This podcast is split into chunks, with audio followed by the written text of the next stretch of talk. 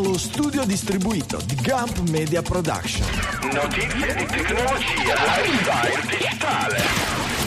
Questo è Digitalia.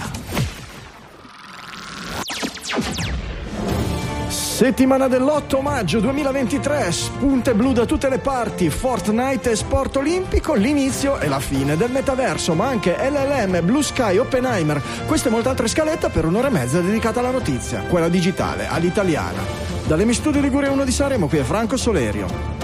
Dallo studio di Milano Isola Michele Di Maio e dallo studio di Milano Città Studi Francesco Facconi.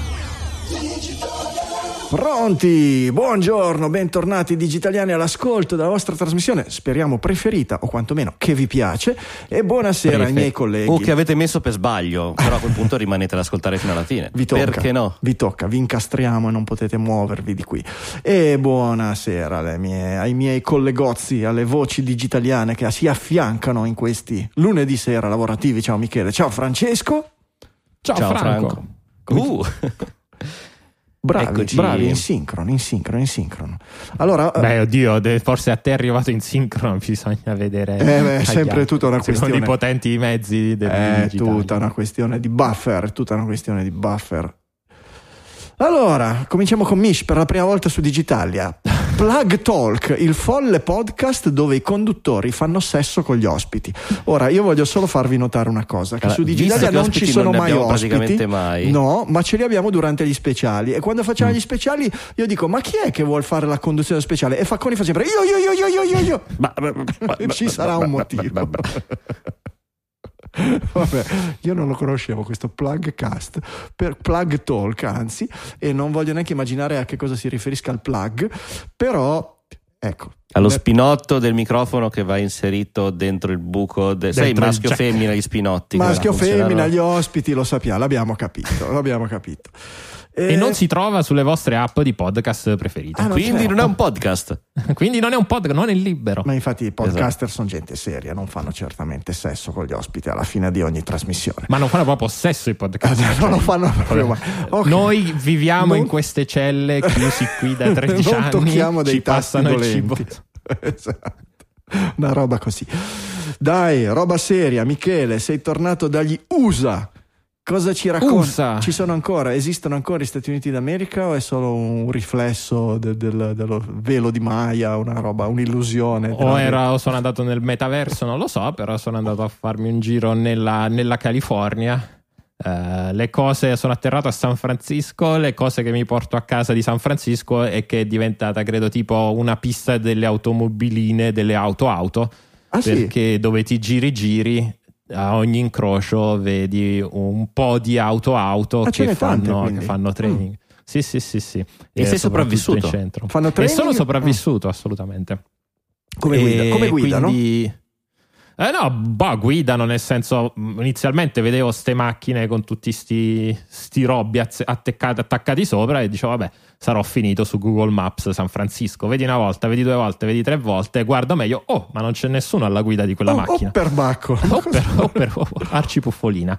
E, um, quindi sì, ce ne sono veramente tante, c'è Waymo e qualcun altro. Cruise. Che, eh, credo appunto in training, nel senso non, mm-hmm. uh, stanno, non effettuano servizi. Cru- cruise dovrebbe essere operativo, no? Fa servizio Cruise. Non lo so, non, le, non, non, non ho In teoria in qualche area ristretta, in qualche... però sì, dovrebbe essere. Uh, mi risultava... E quindi sì, poi vabbè, a parte la quantità, la quantità, a ogni incrocio su quattro macchine credo ci sono cinque Tesla, ovviamente. E, um, ah, c'è un sacco di gente che usa il Google Pixel appena arrivato in, credo che siano tutti dipendenti o ex dipendenti Google con i tempi che corrono però è vero c'è anche l'advertisement più ex che Esatto, uh, sempre tra i pensieri spas- sparsi, uh, credo, che, come dire, credo che i californiani siano le persone meno ad- adatte a governare i destini del mondo. Mm-hmm. Ho fatto un po', un po' fatto quell'idea lì. Uh, c'è perché? perché è talmente bella la California, ricca, eh, sì. piena di idee moderne che ci salveranno tutti. Eh, sì, quello sì. più una quantità che, abnorme di persone senza tetto. Uh, Beh, è bello essere senza tetto, Michele. esatto. Sei tu che non liberi, capisci la modernità della vita. E veramente scene che io credo di aver visto soltanto in India, eh, con ogni incrocio aveva la sua persona che non ci stava bene, di solito che non ci stava neanche bene con la testa, eh, spesso 2, 3, 4, tende ovunque, ma ovunque veramente anche in, praticamente in centro a San Francisco. Uh, qualche volta vedevi quelli più disperati, vabbè, in preda a non so quali sostanze stupefacenti, e tutto completamente ignorato dai local. Mm-hmm. Nel senso che è come se ci fossero due realtà, due multiversi che si incrociano con le persone che fanno la, la loro vita. E eh, sì, appunto, perché il tuo racconto per ora è che al semaforo ti trovi quattro Tesla, ognuna con una macchina che si guida da sola di fianco, esatto. qualcuno col pixel appena uscito e le tende e le persone senza tetto. Di... Quindi immagino effettivamente il contrasto forte che ci sia, che quello che... Sì, sì. Effettivamente andare a lavare il vetro e poi chiedere dei soldi all'auto che si guida da sola non è proprio il massimo. No, ti trasferisce dei bitcoin. non è proprio il posto migliore per fare il lavavetri agli incroci San Francisco. Però vabbè, scusate. Vabbè, ma non c'è neanche, cioè, non c'è neanche interazione. A parte che sono sì, appunto sì, talmente capisco. tanti, però non, non, non, chiedono neanche l'elemosina. Eh, poi vabbè, sono eh. situazioni ampiamente documentate. Parallelamente, certo. eh beh, però quando ci, mezzo, quando ci finisci in mezzo fa più, fa più impressione. Sì, sì, ma veramente scene che ho visto soltanto in paesi del terzo mondo. Sì, sì. Non, credevo. Sì, sì. Capisco. Però tanta, tante, tante, sono provato ad andare a Cupertino, visto che mi trovavo a scendere, stavo andando eh. verso Santa Cruz. Ho detto, vabbè, esco, mi guardo almeno il, l'edificio dall'esterno, bello, eh? Si vede niente. È troppo lontano. In pratica... È lontano. No, no, neanche. Ah. È lì. Ce l'hai lì tipo a 50 metri, ah. ma c'è tipo all'esterno una collina tonda uh-huh. con degli alberi sopra. Quindi okay. l'edificio è come se fosse un po' incassato, uh-huh. esatto, completamente mascherato. Si vede le grondaie sopra, forse. eh... e, e, hai trovato il tubo da cui escono i leak? No. C'è evidentemente un grosso tubo da cui arrivano i giornalisti, si abbeverano e poi scrivono articoli. È una cosa del genere. Ah, c'era, c'era, effettivamente c'era un cartello qui leak a metà prezzo. Vabbè, insomma, quindi ti sei fatto la, la, la, San, cos'è, la San Fernando Valle, quella lì che va verso Cupertino, no? Boh. Non lo so, no, no, non avevo la mappa. Non lo so, no, sono sceso, sono sceso poi fino a Santa Cruz Monterey, che poi è il cuore della Silicon mhm. Valley, mm-hmm. è, eh, certo. è, lì. Eh, quindi passi eh. Mountain View, Cupertino, eccetera, eccetera. Che bello. E, però sì, eh, pensare che, ecco, che, quelle persone che vivono in una realtà, a parte il discorso delle, delle persone povere, che vivono in questa bolla, ecco, fa abbastanza. Fa, abbastanza, fa abbastanza, paura perché insomma ecco se prendono le decisioni sul loro modo di vivere. Sogniamo il giorno in cui arriverai a San Francisco all'incrocio e a lavare i vetri ci sarà Mark Zuckerberg. Beh, mi sa che ce ne vogliono di giornate eh, sarà un bel eh però lo sai no? Più vero higher... che l'affitto costa caro però, the higher you fly the harder you fall eh, lo sai come funzionano le vicende umane. Guarda Napoleone guarda le vite dei grandi sono sempre un po' così. Aspettiamo Va bene, aspetta e spera. Direi che possiamo procedere con le notizie della settimana. Questa qui delle spunte blu ci è scappata un po' di mano. E eh? tra un po' mettiamo la spunta blu anche su Digitalia. Eh, l'ultima a pensare le spunte blu è stata Google. Si vede che il buon Picciai ha detto ma che genio Elon Musk che sta salvando Twitter dalla bancarotta facendo pagare le spunte esatto. blu. Le mettiamo anche noi. Dove le metto? Ma allora, deve anche aver sentito comunque eh, digitale la settimana scorsa nella quale dicevamo che Gmail è un po' questo modo di vedere le cose open e di distruggerle, eh, creando poi questo ecosistema assolutamente integrato per rendere ancora più chiaro che solo chi è dentro Gmail può far arrivare le sue email ai, ai, alle altre persone. Se, se un'azienda è su Gmail, le sue email arrivano con la spunta blu verificata, visto che in effetti sono gratis queste spunte blu, ma l'azienda per essere su Gmail deve aver pagato, quindi insomma in realtà fa parte comunque sia di tutto questo. E io ne ho già viste, ne ho già viste parecchie di mail eh, girare in questo senso. Eh, che dire? Sì, boh, uh, Gmail mi certifica che arriva da un uh, utente. Uh, un utente certificato. Certificato nel senso che è di Gmail, però non vuol dire che il suo contenuto sia di mio interesse. Sono- ecco, sono- questa resta. sì, Ah, sì. no, quello è Sono- secondario. Sono, sono episodi di presunzione di, pe- di- di prepotenza no? all'interno di un'applicazione a standard aperto come quello dell'email di dire ecco adesso io sono il certificatore, io sono quello che mette le spunte blu. Non lo so, eh, fa sempre, forse fa sempre parte di quella mentalità di cui parlava Michele Ecco. delle, delle vite Ma di infatti, San Francisco. secondo me, è una notizia che fa tantissimo il paio con l'articolo di cui magari parleremo dopo sulla storia di AMP. Quindi il tentativo di Google Dai, di presidiare. Anticipiamolo, Pre- prego. Ottimo. Allora, c'è un articolo che è uscito su The Verge che è un long form, come dicono quelli, quelli bravi, molto molto interessante con... Come dicono eh, in California, no? Certo, ovviamente. Eh, molto molto interessante sulla storia di AMP inteso come il linguaggio di programmazione di pagine, di pagine web che era stato promosso da Google a partire dal 2015. Quindi Google da una parte era la facciata, la fa- metteva su la facciata pubblica in cui ah, dobbiamo salvare il web in un momento in cui tra l'altro stavano, nasc- cioè, stavano ancora più esplodendo le applicazioni quindi quelle native per iOS o per And- Android ma soprattutto per iOS probabilmente che offrivano comunque una qualità di navigazione cioè, di navigazione di, dire, di fruizione delle informazioni molto più veloce e molto più, e molto più semplice. Quindi la risposta di Google che nel frattempo comunque faceva ancora la maggior parte adesso non so quanto sia lo split però ai tempi faceva ancora la stragrande maggior parte con i cari vecchi, le care vecchie pubblicità sui siti web, ha detto ok, inventiamoci qualcosa per riconquistare, eh, riconquistare questo mercato rendendo migliore il prodotto pagina cliccata da Google. Esatto, fra l'altro visto che stanno infiammandosi le chat, eh, dico subito, tu hai detto linguaggio di programmazione, in realtà è HTML pulito, è semplicemente appunto HTML pulito, cioè senza eh, tutti gli orpelli, si possono usare solamente poche cose, di fatto titoli e contenuti e pochissimo JavaScript, cioè esecuzione di comandi. Giusto, le uniche cose supportate sono le analitiche di Google e le pubblicità di Google, però non lo c'è chiamiamo linguaggio di markup, linguaggio di formattazione. eh, no, Non è HTML pulito è come dovrebbe essere un sito vero, semplicemente ci hanno messo questa variante AMP, Sì. i browser di Google permettevano di riconoscere, quindi andare a vedere una o l'altra in base a serie su... Avevano due Eh, particolarità. Una era appunto quella che le uniche cose interattive, gli unici metodi di tracciamento e di pubblicità ammesse erano quelle di Google, che insomma non, non- non è che facesse ben, ben tanto felici. Ma non è che l'avevano fatta apposta. No, eh. No, no, no, no, l'avevano selezionato no. attentamente e verificato che fossero gli Esatto. unici. E l'altra è che, è che quando andavi su una pagina di, di, eh, ampizzata, eh, Google trasformava anche tutti i link inclusi lì dentro e quindi ridirigeva a pagine ampizzate anche degli altri link, anche se non era questa l'intenzione di chi aveva scritto la pagina. Per cui una doppia operazione di, di, di- in Esatto, qualche c'è- modo di appropriazione.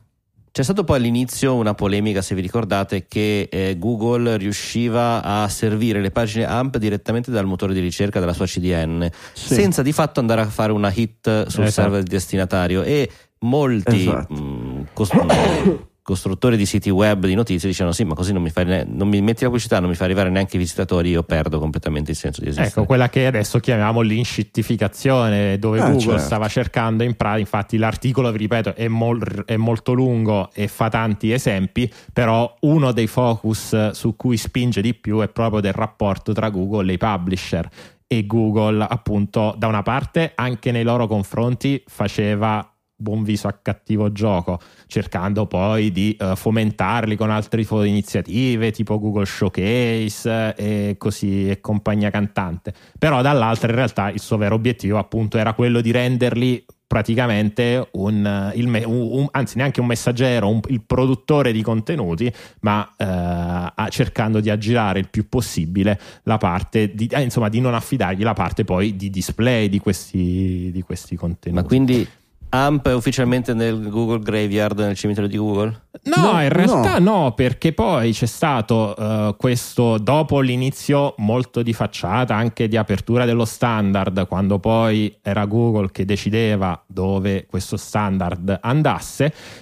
Proprio per un, un intervento, se non sbaglio, del legislatore, AMP è finito, eh, non mi ricordo se come indipendente o sotto qualche altra istituzione. Comunque è diventato un progetto abbastanza slegato da Google e nell'articolo, poi non so io, non, non lo so, però si dice che in parte è diventato quello che doveva essere all'inizio e quindi quasi utile per rendere le, eh, insomma, le pagine più veloci e reattive da fruire.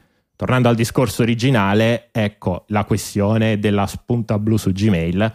Credo che siamo nello stesso campo da gioco. Google che cerca di appropriarsi entrando dalla finestra di uno standard aperto che è quello, che è quello delle mail su cui appunto non può intervenire sullo standard stesso, ma può farlo con degli orpelli. Finora l'ha fatto col filtro anti-spam.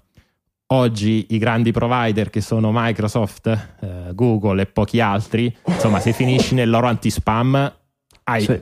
Hai, hai, grossi, hai grossi, problemi. Eh, beh, eh certo, eh certo, eh certo. Eh beh, ma il, il, il il meccanismo è sempre quello, no? quello dell'inscittificazione, quello del cercare di prendere una cosa grossa, una cosa aperta, una cosa interoperabile e chiuderne un pezzo più grande possibile e dire qui comandiamo noi, qui siamo qui le regole le facciamo noi e qui soprattutto estraiamo valore noi.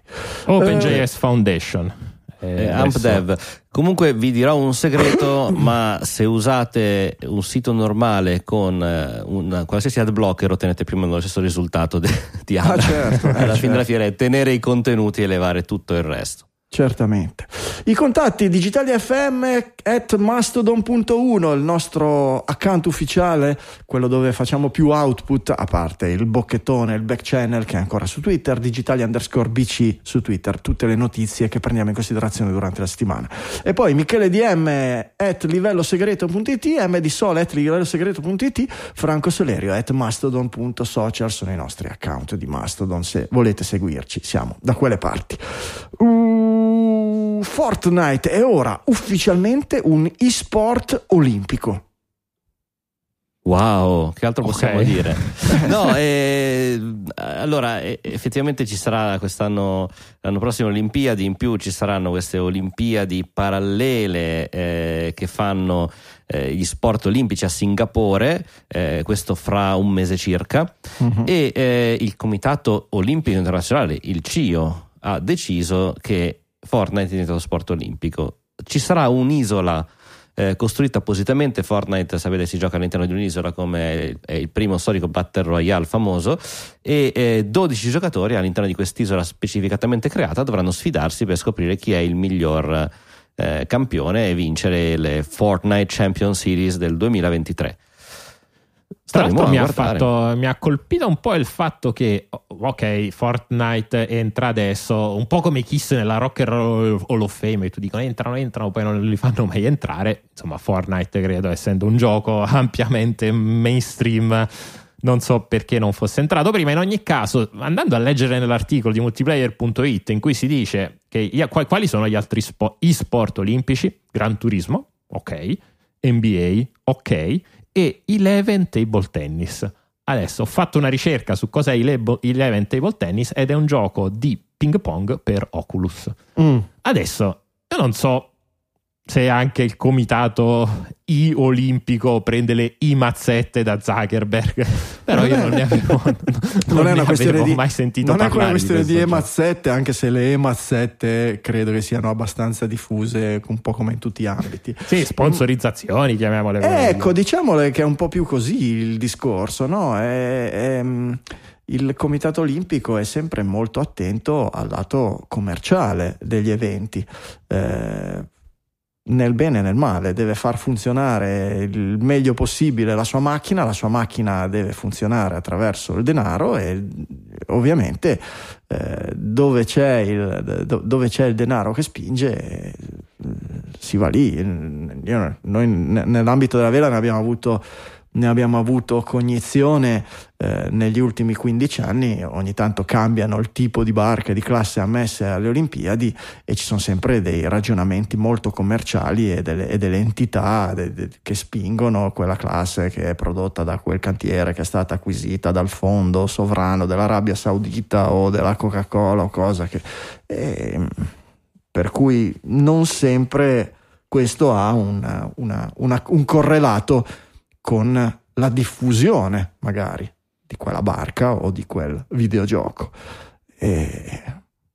eh, che ci vuoi fare? Tra, tra l'altro, per essere chiari, il Comitato Olimpico, da quello che mi sembra di capire, è lo stesso delle Olimpiadi. È lo stesso, è lo stesso, è lo stesso. Sì, Sì, sì, sì, sì, sì, è proprio una Olimpiade parallela che viene fatta per gli e-sport, quindi eh, que- questi tipi di attività nel quale comunque si gareggia ad attività semi-sportiva, però di fatto su quelli che sono videogame appositamente costruiti poi di fatto perché è una versione di Fortnite appositamente fatta anche per poi creare questo nuovo add-on sicuramente troveremo nei migliori store digitali successivamente mi immagino Proprio così, proprio così. Eh, un po' di notizie twitterose, un po' di notizie twitterose. Ehm, Twitter riapre l'accesso alle API pubbliche ai, servi- ai servizi pubblici.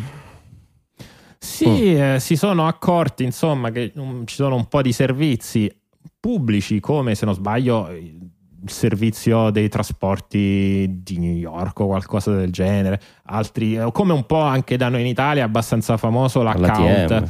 a parte l'account di ATM, l'account, quello dei, te- esatto, quello dei terremoti, dice dove sono i terremoti, esatto.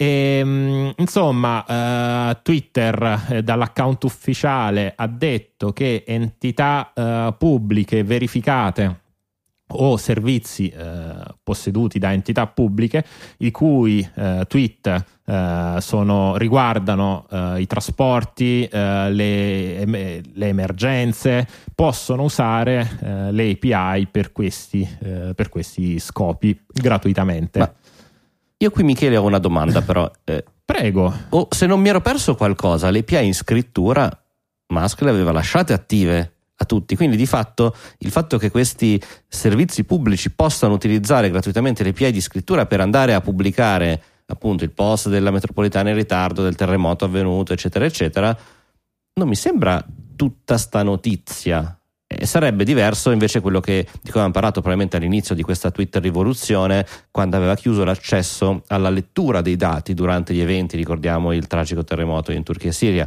Può darsi, e che, lì effettivamente può darsi eh, che a un certo non punto pu- abbia, abbia chiuso anche quello in scrittura. ormai non, È non stata, stiamo c'è più stata dietro tanta confusione dietro, sì, c'è stata tanta- talmente tanta confusione rispetto a tutti questi. Ecco, riguardi. però in questo senso comunque ecco, ha dato accesso a un pezzo Mhm. quello che comunque porta valore sulla piattaforma, diciamolo, eh, un po' meno a, a quello che invece poteva essere, che è stato sentito comunque in certe situazioni, il poter recuperare dati interessanti da parte di eh, entità esterne. Eh, sì. Reazioni, Michele, della metropolitana di New York? Felici? Eh, ha detto nel caso poi vediamo. La metropolitana di New York nel frattempo era uscita eh, da, eh, da- da Twitter, credo avesse smesso Mhm. o avesse previsto di smettere di, di, di mettere gli aggiornamenti. Hanno detto vediamo come si evolve la situazione. Hanno capito che qua cambia, cambia abbastanza spesso in fretta. Esattamente. Sempre sulla Twitteranza, Elon Musk minaccia di riassegnare il- l'account Twitter di, N- di NPR a un'altra compagnia. N- NPR è la National Public Radio, immagino, no? Esatto, esatto. che ha smesso di utilizzare Twitter quando è successo tutto sto casino. A un certo punto hanno detto: Vabbè, noi sapete che facciamo? Smettiamo di twittare, lo teniamo congelato. Non ha cancellato l'account, quindi rimane ancora di loro proprietà ed è anche un account abbastanza iconico da quel punto di vista. Però non stanno più utilizzando. E Musk ha detto: Vabbè, io a questo punto il vostro, come tanti altri account simili, una volta che arriveranno al periodo di inattività, li ridarò in giro. E c'è un problema comunque di eh, sia riconoscimento, perché un conto è ridare in giro il mio account che non conosce nessuno, eh, a parte dover andare a aggiornare se- 600 e rotte puntate digitali all'indietro. Ehm, però chiaramente un'entità come la, la radio pubblica americana eh, vuol dire comunque chi se ne impossessa può anche creare del contenuto falso. Sì, poi c'è anche il tema, vabbè, che le policy di Twitter valgono meno di una banconota da 3 euro.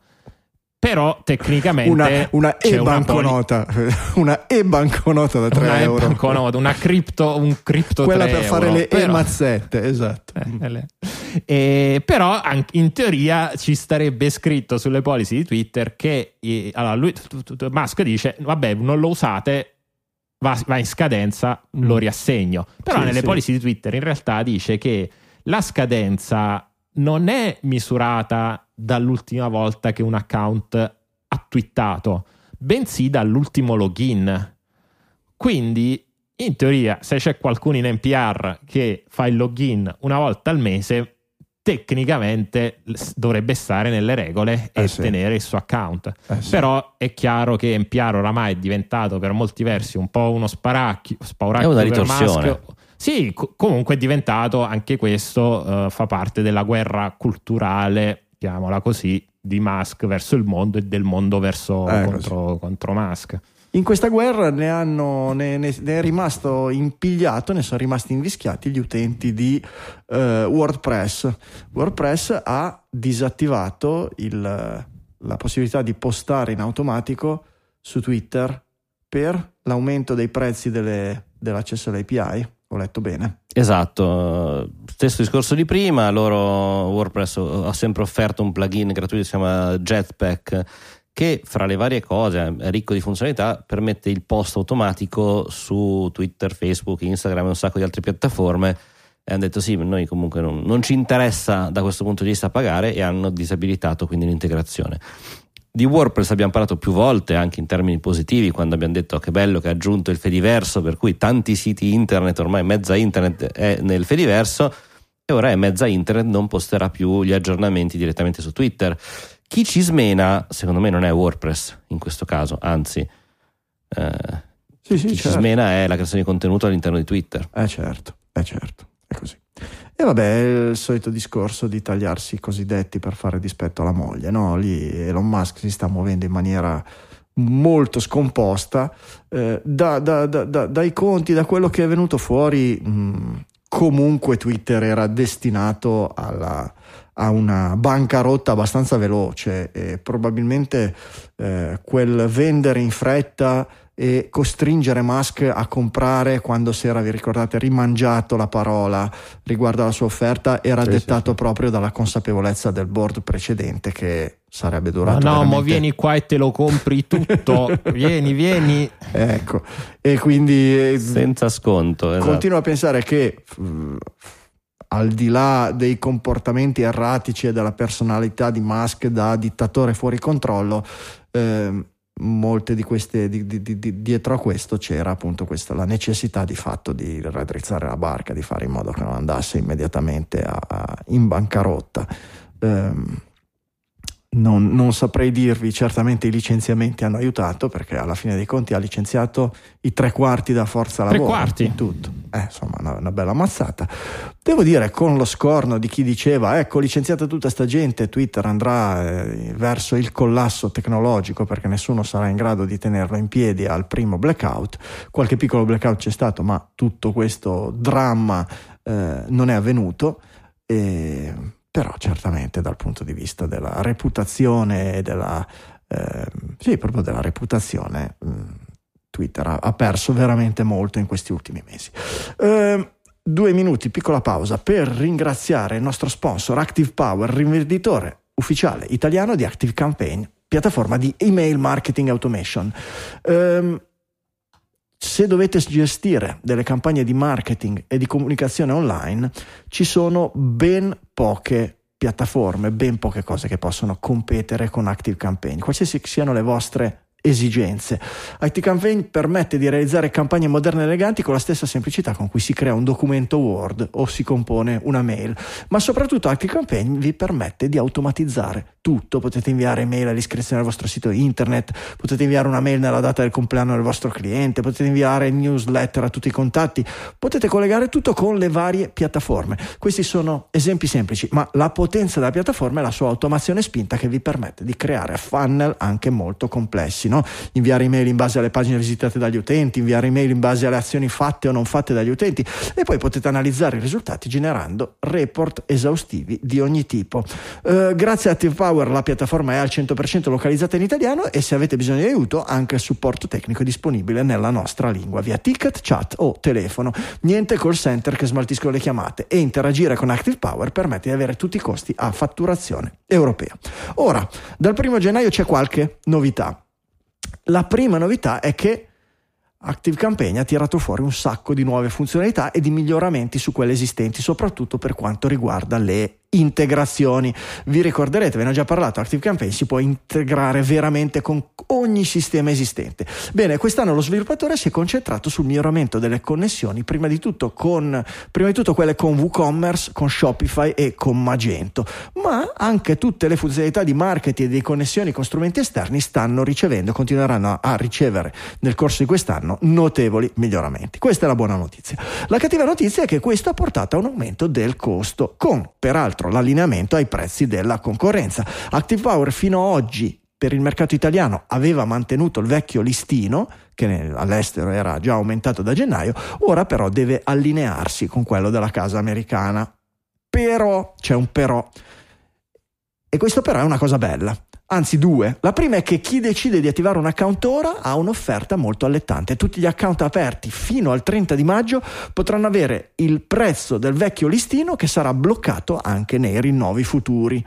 Ma non è finita, perché c'è l'offerta per i digitaliani. Oltre al prezzo già ribassato, se utilizzate il codice coupon Digitalia Special, avete diritto, tutto attaccato, eh, Digitalia Special, avete diritto a un ulteriore 35% di sconto. Lo sconto è valido una volta, quindi se si acquista un abbonamento annuale si ha lo sconto, l'account scontato per tutto l'anno. Se fate un abbonamento mensile avete il 35% di sconto sul primo mese di abbonamento. Il codice coupon è valido anche per chi ha già aperto un account dal sito americano basta solo contattare il supporto, supporto chiocciola activepower.com e verrà applicato al prossimo rinnovo. Lo sconto ovviamente non è valido per chi è già cliente di Active Power. Vai su activepower.com e scopri un modo migliore per fare marketing online e soprattutto approfitta di questa promozione. Ricordate, solo fino al 30 maggio listino bloccato ai prezzi dell'anno scorso per sempre, più 35% di sconto con il codice coupon Digitalia Special. Grazie Active Power per aver sponsorizzato questa puntata di Digitalia. Metaverso, torna il metaverso su Digitalia, uh-huh. forse torna per salutarci, chi lo sa. Um, abbiamo due articoli riguardanti il metaverso, uno che parla del, dell'inizio del metaverso, quando ancora non era metaverso, una delle esperienze più vecchie e più vicine a quello che oggi chiamiamo il metaverso e un altro articolo che si intitola Mad. RIP Metaverse, per cui siamo proprio dall'alfa all'omega. Eh, cominciando dall'alfa è un articolo su Altime Online, giusto? Chi è che l'ha messo? Michele, l'hai messo tu questo? Altima sì, non... ultima, aiuto. Io, io ho sempre, sempre, detto ultima. E... Sempre, però effettivamente mi hai fatto crollare una certezza. Ragazzi, sempre per chiama, la serie quelle cose che, chiama, che, è la prima volta che escono dalla mia bocca. Uno che si chiama Lord British, certamente il nome deriva dal latino, ma uno che si chiama Lord British certamente non lo chiama ultima online. Io ho sempre sentito nominare come all time online nelle, nelle nei podcast stranieri, eccetera. Okay. Però Ultima Online mi va, mi va, benissimo per la felicità del nostro Darth Vader. E sempre un altro long form, molto molto interessante perché eh, fa un po' di storia di eh, questo gioco che oramai è più che storico, forse, forse addirittura mitico, il, un Morpg prima di eh, Warcraft, World of Warcraft e racconta anche perché metaverso, perché si sono andati a commissiona- commissionare la vita reale con la vita di questo universo online perennemente online in cui si creavano e si distruggevano case ma soprattutto castelli Uh, c'erano un sacco di aneddoti interessanti, tipo di quella volta che Lord British è stato, è stato ammazzato da un utente perché si erano dimenticati di, um, insomma, di ridargli li, l'immortalità. Mm-hmm. Si parla di come il, i prezzi, eh, di come eh, anche dal punto di vista economico questo gioco ha strabordato nella vita reale con i primi esempi di Ehm, di coin, eh, quindi di valuta scambiata per dollari, per soldi veri su eBay e di quelli che poi sono stati le contromisure degli sviluppatori per andare a ridurre l'inflazione perché poi nel frattempo le bot eh, stanno diventando molto brave. Eh sì, si è sviluppata una vera economia all'interno del gioco esatto. che aveva poi un correlato sull'economia esterna perché gli account e i vari pezzi venivano scambiati anche su eBay e, e quello che, che, che, che poi abbiamo visto, visto, succedere su altri ambienti online come, come Eve, on, Eve Online in maniera se vogliamo ancora più raffinata e più complessa però Ultima o All Time Online è stato, stesso è stato, il primo esempio. Esatto. Sì, non so su Fortnite c'è un un risvolto economico globale di tutta la piattaforma? Cioè, no, non c'è un. No non, c'è un modo, non c'è commercio su, su, su, su Fortnite. C'è scambio quindi di beni. In questi, in questi ambienti c'è proprio, c'è, c'è, c'è proprio, l'aspetto economico, no? l'estrarre dei materiali, raffinare i materiali, dai materiali creare degli oggetti, oggetti che hanno un ruolo e un'utilità nel gioco, la possibilità di scambiarli, di venderli all'interno del gioco, fa sì che diventi tutto una vera e propria economia regolata e analizzata, studiata e cercata cercando di controllarla con esattamente le stesse formule della, dell'economia reale. Ecco. Sì. Uh-huh. Eh, esatto, assolutamente. Tutto per dire qual è poi il parallelo col metaverso è che da una parte tu hai questo gioco che è diventato leggendario in maniera organica, senza, in cui gli sviluppatori hanno messo fuori un prodotto, questo prodotto ha, è stato ovviamente abbracciato da una, da una comunità che sì aveva giocato ai giochi precedenti, però ha trovato una cosa nuova, l'ha fatta vivere e l'ha manipolata. Non subito, non subito però. Eh. Come? Non, non, subito. subito non il bello, bello subito. di questo articolo che ricorda proprio lo sviluppo, i primi eventi e le prime. No, a un certo punto hanno. Eh, durante il beta, la fase di beta, eh, hanno sviluppato proprio questo ecosistema naturale in cui no, le, le, le, le, piante crescevano, eh, gli erbivori mangiavano le piante, i carnivori mangiavano gli erbivori, eh, le persone mangiavano i carnivori e gli erbivori e poi concimavano, eccetera, e, cosa, e quindi un vero e proprio ecosistema naturale, dopodiché hanno aperto la beta, sperando che in qualche modo tutto questo rimanesse in equilibrio, hanno, dato, hanno aperto a 50.000 beta test tester che sono arrivati come le locuste, hanno iniziato a ammazzare. È arrivato l'uomo e ha devastato l'ecosistema. Io questa l'ho ammazzare... già sentita dire da questa eh, parte. Poi James Cameron ci ha fatto un film. esatto, hanno iniziato ad ammazzare Mancava Greta che... Thunberg in, in ultima esatto. o Altaima, com'è che si chiama? Al, Altaima. Altaima, aiuto, non sarà mai per me.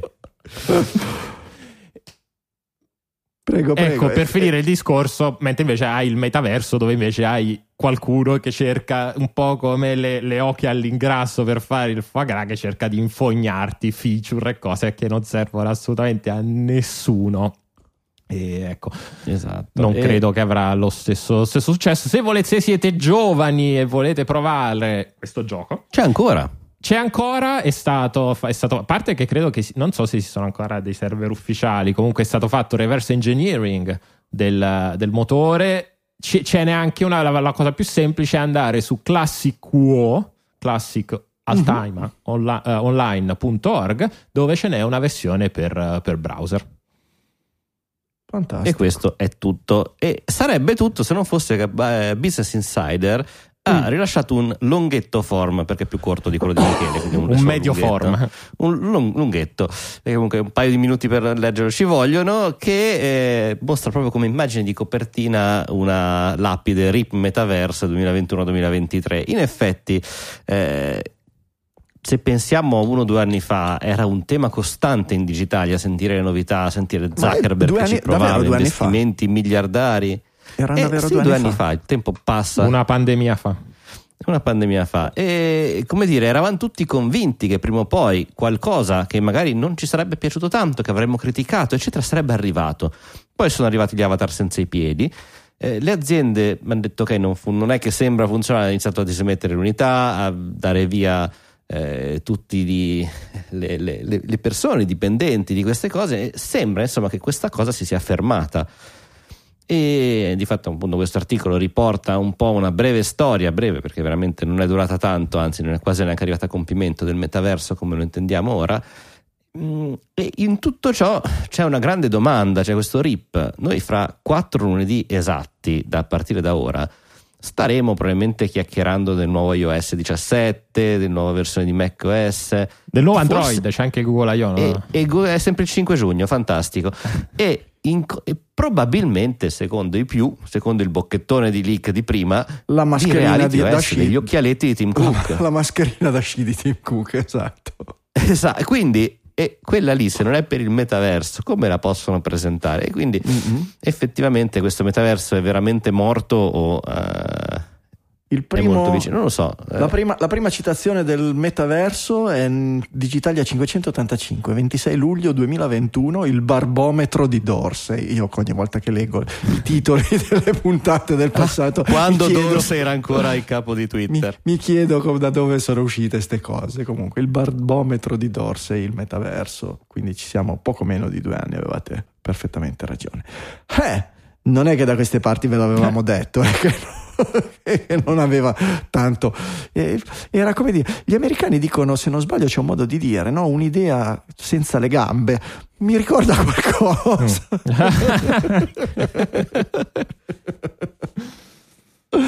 Era un po'. Letteralmente. Era un po' nel destino questa cosa. Va bene, un po' di notizie sui large language models non ce li scampiamo neanche oggi e Ciao possiamo... Francesco. Come Francesco è scappato lì, cioè, ha avuto qualche... Comunque, mentre Francesco scappa, c'ha Mm. scritto invece Roberto D in chat dicendo il film sulla vita di Musk verrà scritto da Digitalia e sarà una commedia. E noi siamo qua, Siamo pronti. saremo qua per iscriverla. Assolutamente pronti, ovviamente dietro l'autocompenso ci mancherebbe. Eh. Michele, vuoi cominciare con questo articolo? Il contenuto scritto dall'intelligenza artificiale non è il futuro del web, è il presente. E qui.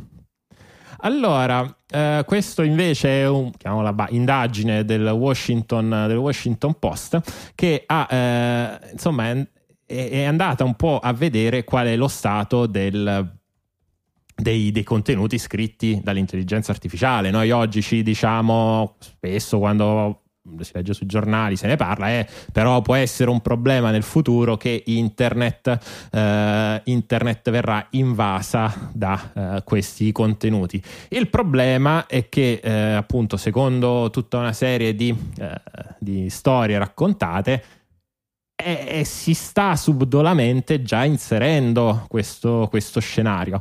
E l'articolo inizia con questo eh, caso molto peculiare con eh, questo eh, autore, Chris Cowell, eh, uno sviluppatore che scrive anche libri, libri tecnici, che stava scrivendo un libro che si chiama Automating DevOps with GitLab CI CD Pipelines, non lo so, parole, parole e lettere a, casa- a caso che non, non so tradurre, e insomma era lì lì che lo stava per pubblicare, per pubblicare, al che vede su Amazon e trova un libro che si chiama esattamente allo stesso modo e non è che stiamo di- parlando di un libro che si chiama come dire Windows for Dummies cioè comunque Era un titolo abbastanza complesso. eh, cioè. esatto, abbastanza, abbastanza complesso.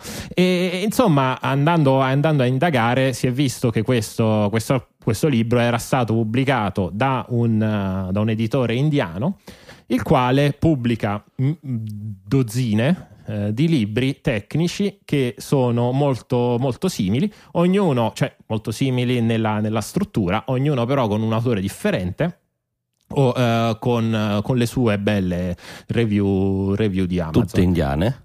Esatto, tutte, tutte indiane.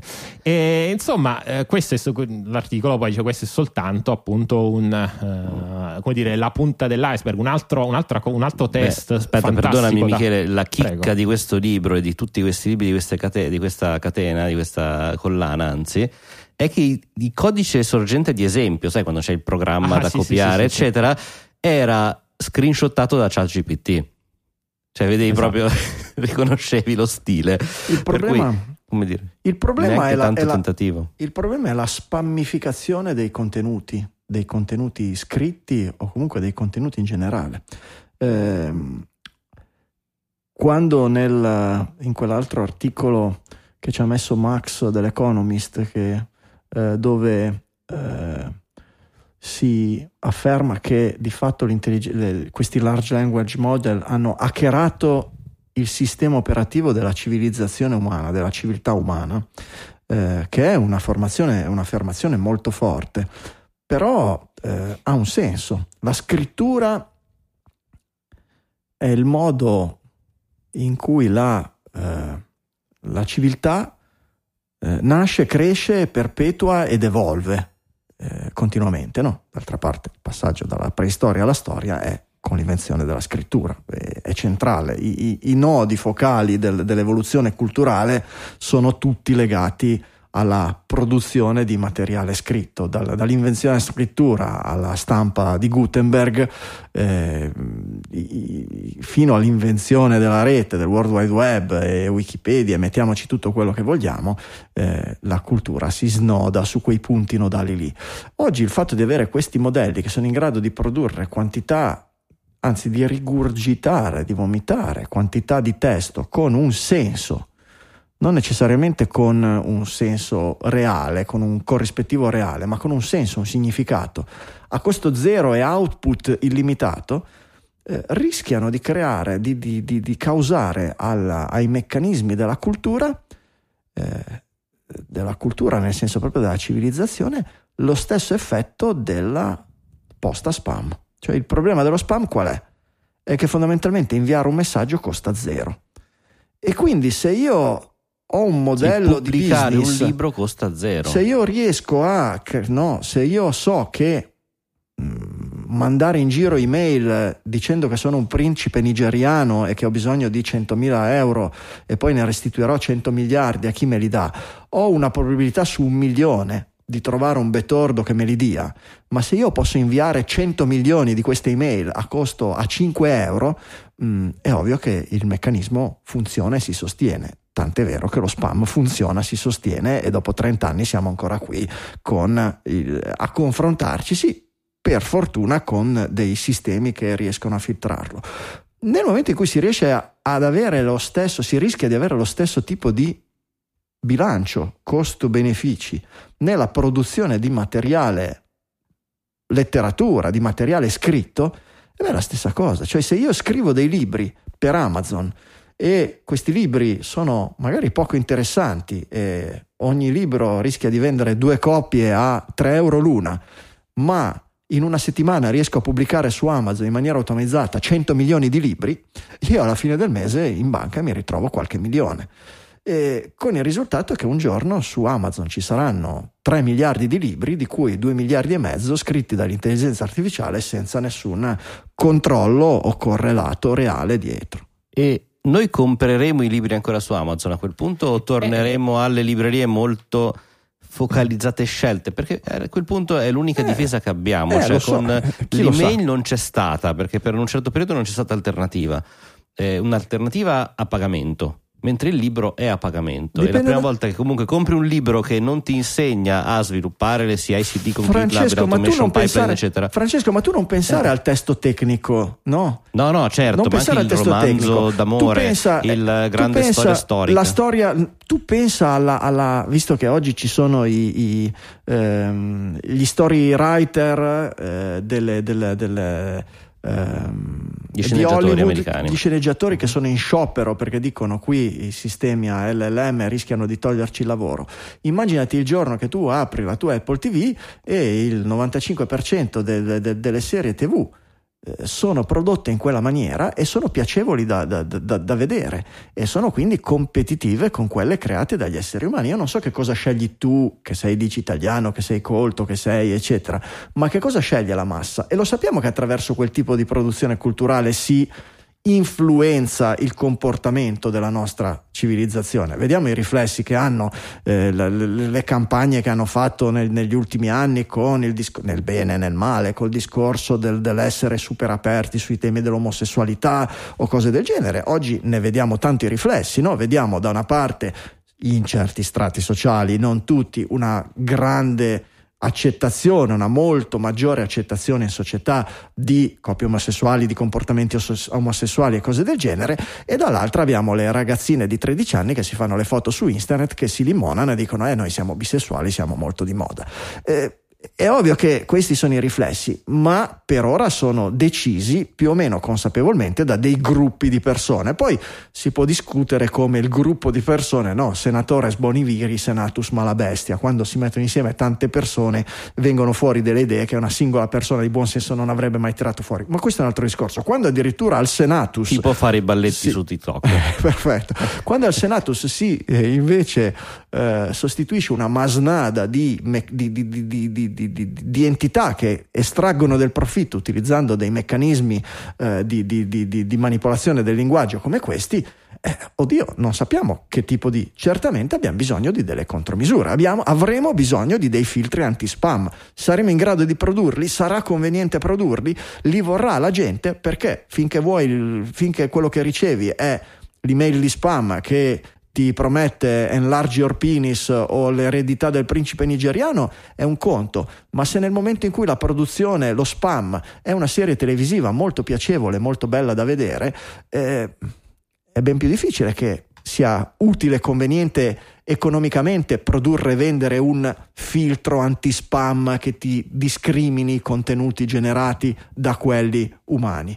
E quindi sì, in qualche modo gli LLM stanno hackerando Però, la, il sistema operativo della, della, Franco, della civiltà. Eh, ben prima che arrivassero questi, fil- questi sistemi di generazione di testi, eh, io ho in mente il classico blog tecnico, ma mh, mm, simil tecnico, diciamo tecnico casalingo italiano, nel quale vai a cercare come faccio a cancellare un file dal desktop e iniziano con il desktop è quello spazio del computer, il computer è quell'oggetto che serve per... e ti fanno 20 pagine di roba giusto per contenere parole SEO, per essere e alla fine ti danno un'informazione. Ora, ma non è questa cosa è arrivata ben prima dei sistemi automatici. Ma non è quello no, di cui stiamo parlando è, Era l'essere umano che già si era certo. corrotto creando contenuti inutili per se stesso. Era già un'inscittificazione eh. dovuta ai meccanismi del arrivare. SEO, certo, ma le quantità di prodotto erano rilevanti, ma non Ovvio. erano soverchianti rispetto al contenuto normale.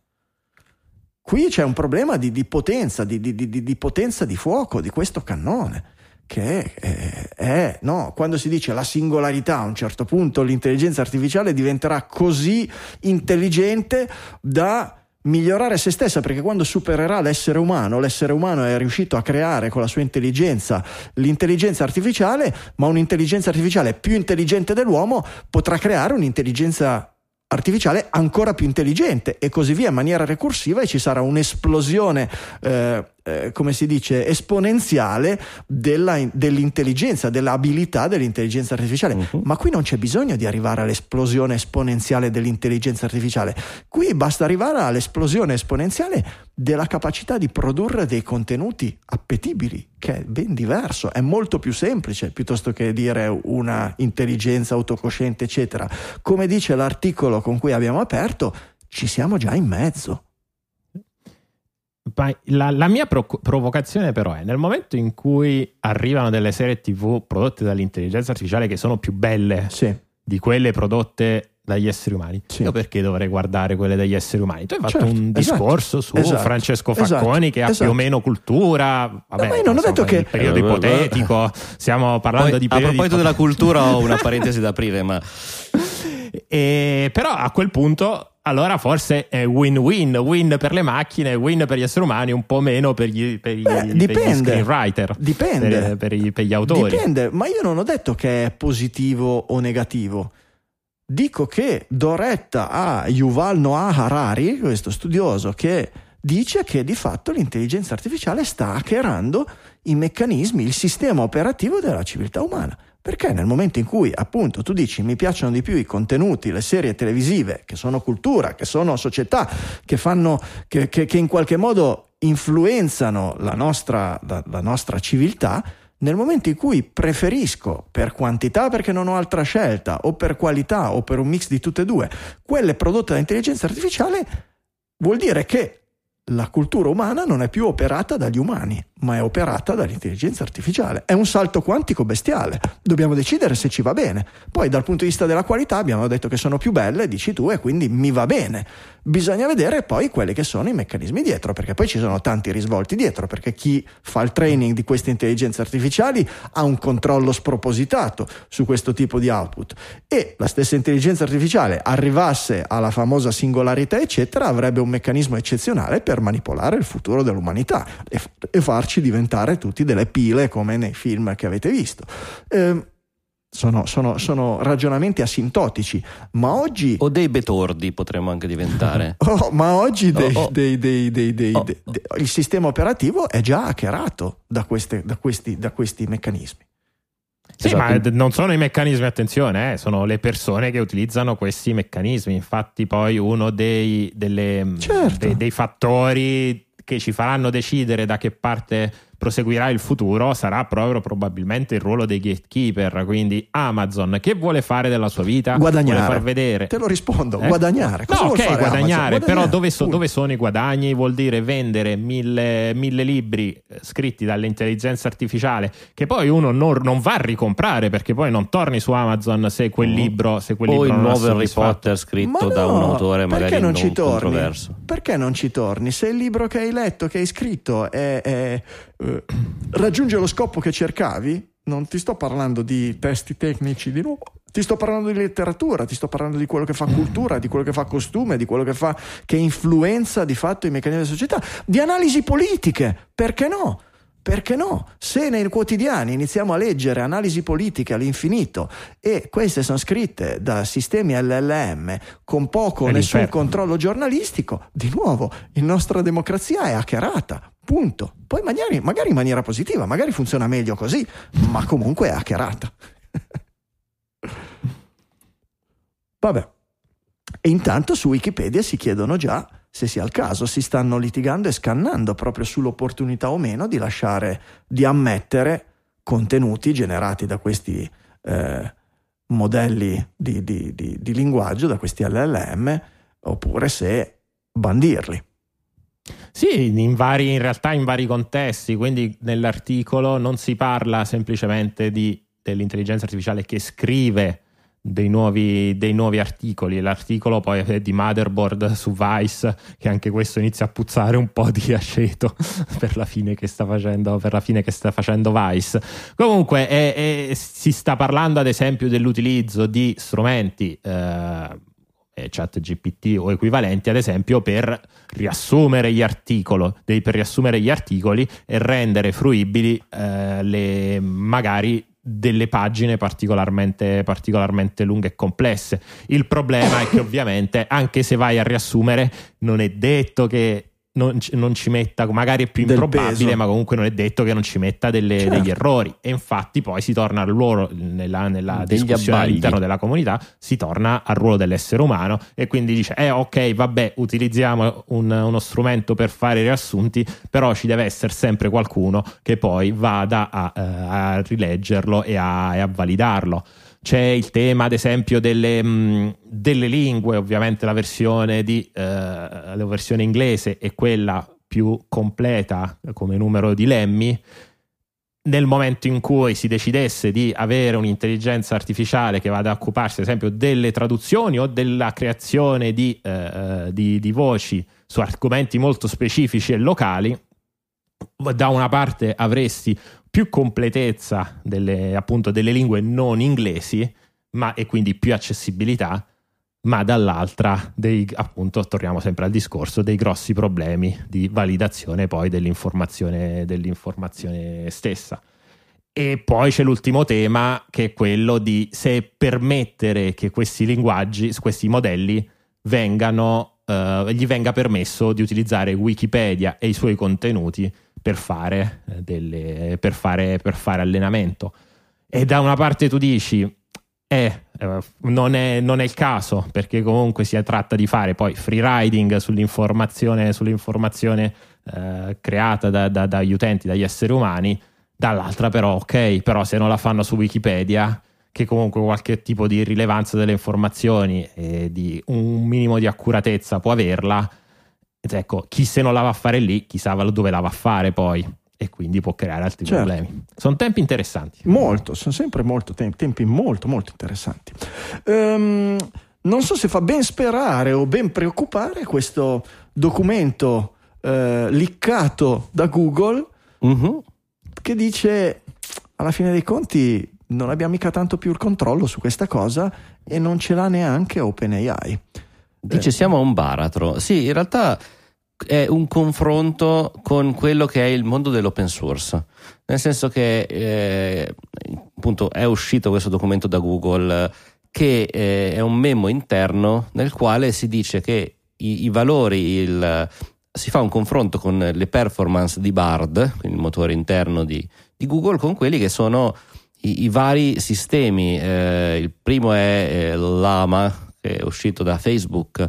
Vi ricordate che a un certo punto c'è stato prima il rilascio del modello e poi anche del motore in maniera un po' discutibile, da cui è arrivato poi Alpaca e poi Vicuna, sono grandi giochi di parole alla fine su questo, sul lama originario e eh, in pochissimo tempo, si parla di due settimane fra lama e alpaca e una settimana da alpaca a Vicuna, si è passati da un risultato tutt'altro che interessante a raggiungere il livello qualitativo di Bard, che ha impiegato anni per essere costruito e, eh, ed essere molto vicino a questo che è ChatGPT. Quindi se in tre settimane si è arrivati così, il pensiero di questo, ehm, di questo dipendente di Google è ok, ma noi che dobbiamo gestire questi modelli così complessi, eh, così enormi, di fatto basati su tutta internet, eccetera, saremo in grado di stare dietro alla velocità di questi modelli che invece sono generalmente più piccoli, ma che ottengono comunque risultati uguali, perché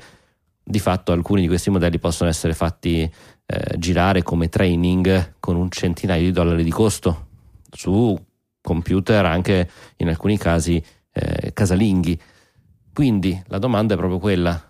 Cioè, il Anche è smartphone, in alcuni casi, su- su- con come modelli utili- molto piccoli. come utilizzo, non come training. Come utilizzo, sì. Però Sì. come training invece Ma non sì, ci sei- ma non ci siamo lontani. Sì, sì, come utilizzo. Ma come non ci utilizzo. siamo lontani, eh? cioè fare il training su uno smartphone ovviamente attaccato alla corrente perché non si scarichi la batteria, Esatto. perché con, col- con gli non smartphone, con, con quello che abbiamo oggi dentro gli smartphone non, non- non- non è che ci siamo tanto lontani.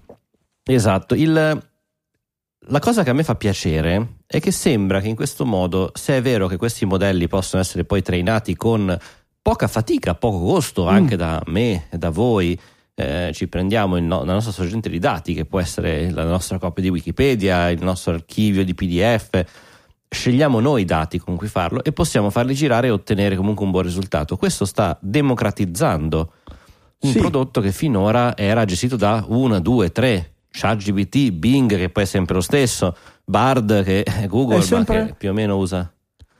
E sei sicuro che questo sia un bene?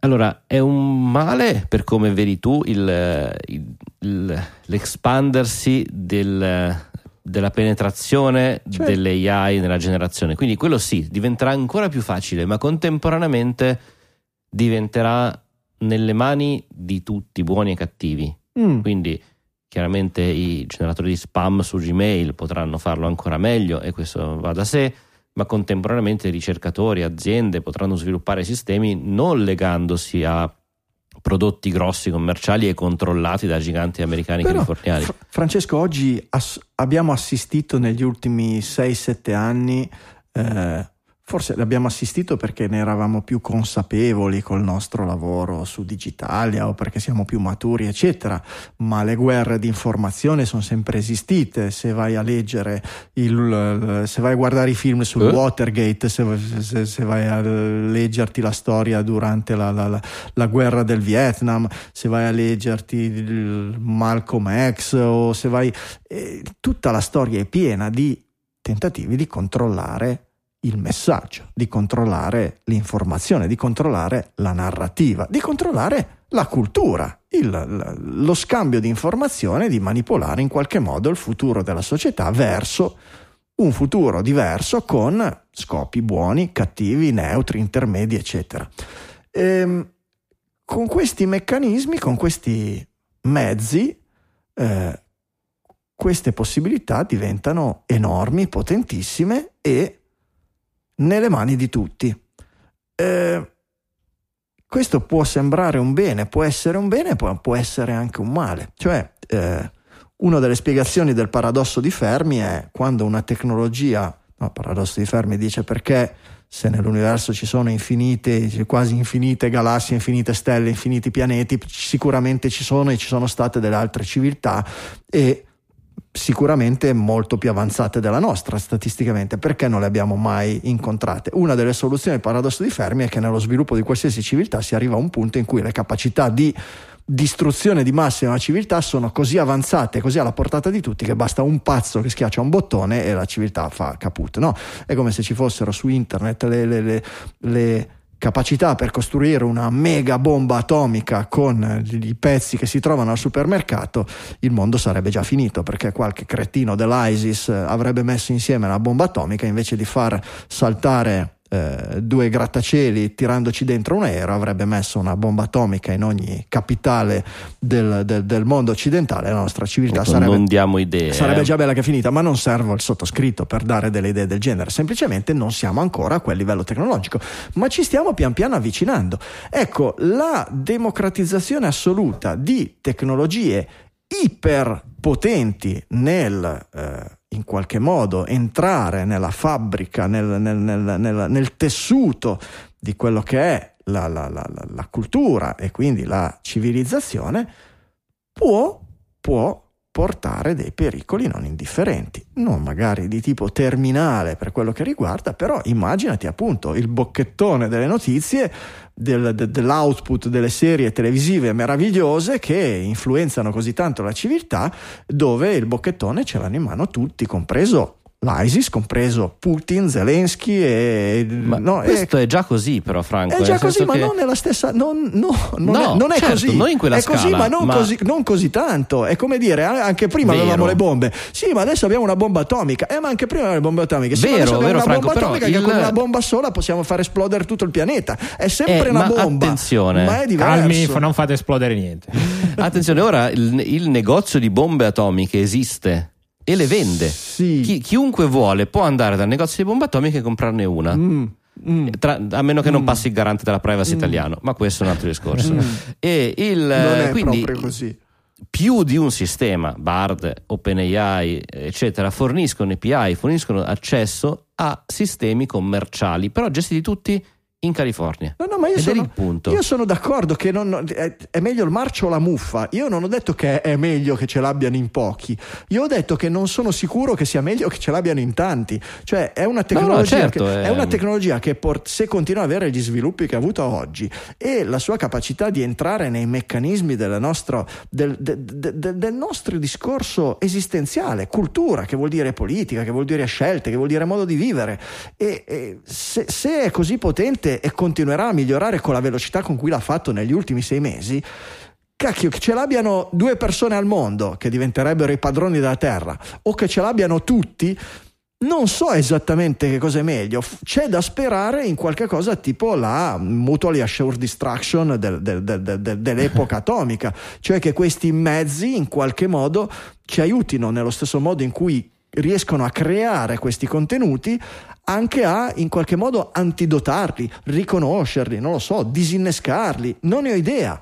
Però è, è- è- veramente un qualche cosa di, di- di- di- nuovo e di, e e eh, ha- secondo me rischia di avere sulla civiltà umana un effetto più grosso di quello che è stato l'invenzione della stampa di Gutenberg e oggi non ce ne rendiamo ancora conto. Però nel momento in cui lo apri, come finora abbiamo parlato di agenti negativi, ci può essere anche l'agente positivo. Certo. Nel senso che, Mm. nel, senso che nel momento in cui lo rendi, lo rendi aperto, dai, co- dai singoli contributori fino alle- ai contributori nelle, nelle università possono andare a fare Certo, opposizione La agli creazione agenti degli anticorpi. negativi. benissimo. La creazione dell'anticorpi, qual è la- una Eh, delle principali, sa, certo. la chimera oggi? Andare a trovare un modello che riesca, riesca a riconoscere con sufficiente eh, anche- probabilità gli altri modelli. Ma se lo riconosci, Oggi non ci... qual è, mi chiedo, anche se l'hai riconosciuto, Sì, anche se l'hai riconosciuto, quella serie televisiva meravigliosa che tutti i giovani guardano, eh, e che riconosci che è stata prodotta tramite un, un, un, me- un meccanismo di questi tipi qui, e beh, quando l'hai riconosciuto non lo so, certo che ce l'avranno tutti e ce l'avranno anche i buoni, ma guarda che i buoni a volte armati di migliori intenzioni, la serie televisiva del 2040 più di successo che guarderanno tutti i giovani e saranno influenzati tantissimo, sarà prodotta dal Vaticano e sarà improntata al bene più assoluto, alla difesa della pace e a far l'amore senza preservativo. Sì, però... Benissimo. Franco, però. Cosa potrebbe torniamo... mai andare storto? Viva il Papa.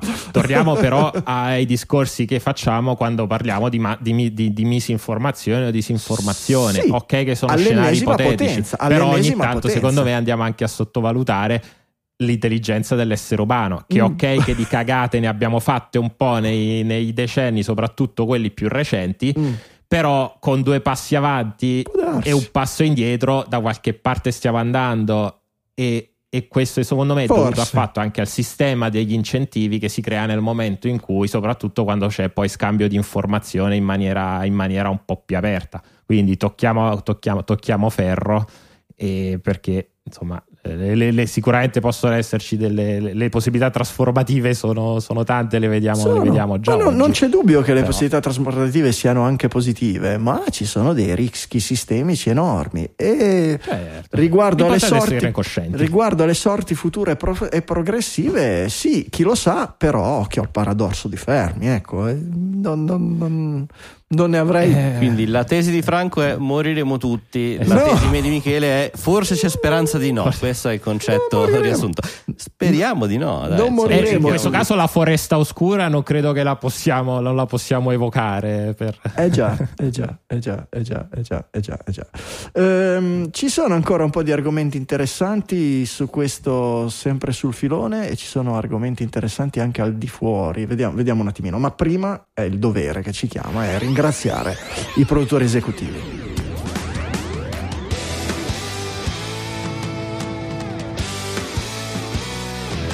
La linfa vitale di, di digitali e produttori esecutivi digitali si basa sul sostegno di pochi sponsor ben selezionati e che pagano poco e i produttori esecutivi che pagano ben di più, che ci danno una mano da 15 anni a tenere vivo questo faro, questa trasmissione con il meccanismo del value for value. Ai tempi non si chiamava value for value, ma il meccanismo, il filo, la filosofia è quella. Noi produciamo qualche cosa, se per voi ha un valore, vi chiediamo che restituiate quel valore.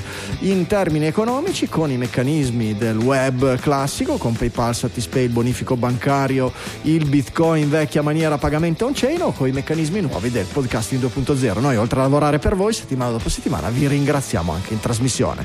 Uh, Franz, ci pensi tu? Molto volentieri, con grandissimo piacere. Iniziamo a ringraziare gli streamer del Value for Value Alessandro Varesi che ci dona 774 Satoshi, Nicola Gabriele Dri, D con 31 Satoshi e Capitan Harlock con 648. Ragazzi, grazie, grazie di cuore perché siete i pionieri, perché abbracciate. Occhio che il Bitcoin è sceso parecchio negli ultimi mesi, per cui in confronto ah, alle donazioni classiche PayPal, occhio a non fare brutte figure. Grazie comunque. Ringraziamoli tantissimo come ringraziamo i nostri perpetual executive producer, cioè i donatori che donano tutte le singole settimane, in Mitici. particolare Manuel Zavatta 1 euro, Davide Tinti 1 euro e Nicola Gabriele D 2,01. Mitici, grazie di cuore.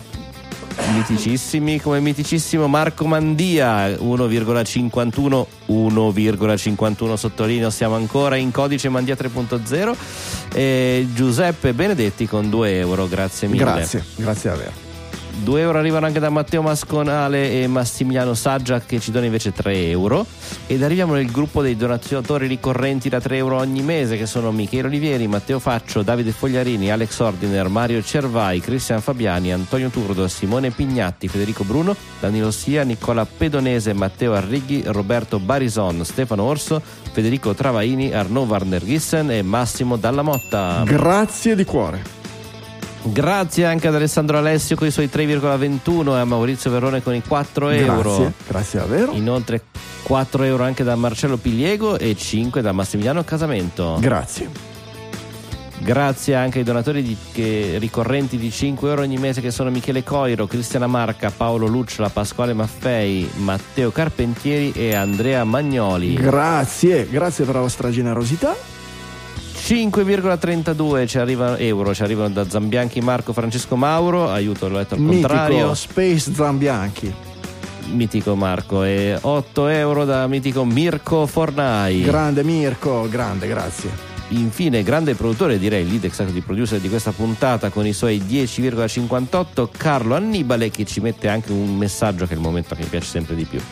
Credo di aver saltato il mese di aprile, recupero ora. Grazie, grazie, grazie per la compagnia che mi tenete tanti saluti, che mi tenete tanti saluti dalla città del Muretto. Mitico, grazie Carlo, grazie a tutti i produttori esecutivi, vi ho detto Space Zambianchi, non tutti l'avranno capito, c'è stato un bellissimo speciale Digitalia Meets Astronauticast o qualche cosa del genere, andatelo a cercare, Francesco ti ricordi il numero? Quest'estate. Possiamo- Era di quest'estate, è stato uno dei più belli speciali Adesso della storia recupero. di Digitalia, tra l'altro stiamo ancora, Marco ci sta ancora aspettando dalle sue parti, ci ha invitato a visitare lì lo Space Center dell'ESA eccetera, prima poi dobbiamo assolutamente... Digitalia.fm slash 636. Mitico. Grazie a tutti i produttori esecutivi, noi siamo sempre qui, lavoriamo per voi, dateci una mano, noi veramente andiamo avanti grazie alla vostra generosità.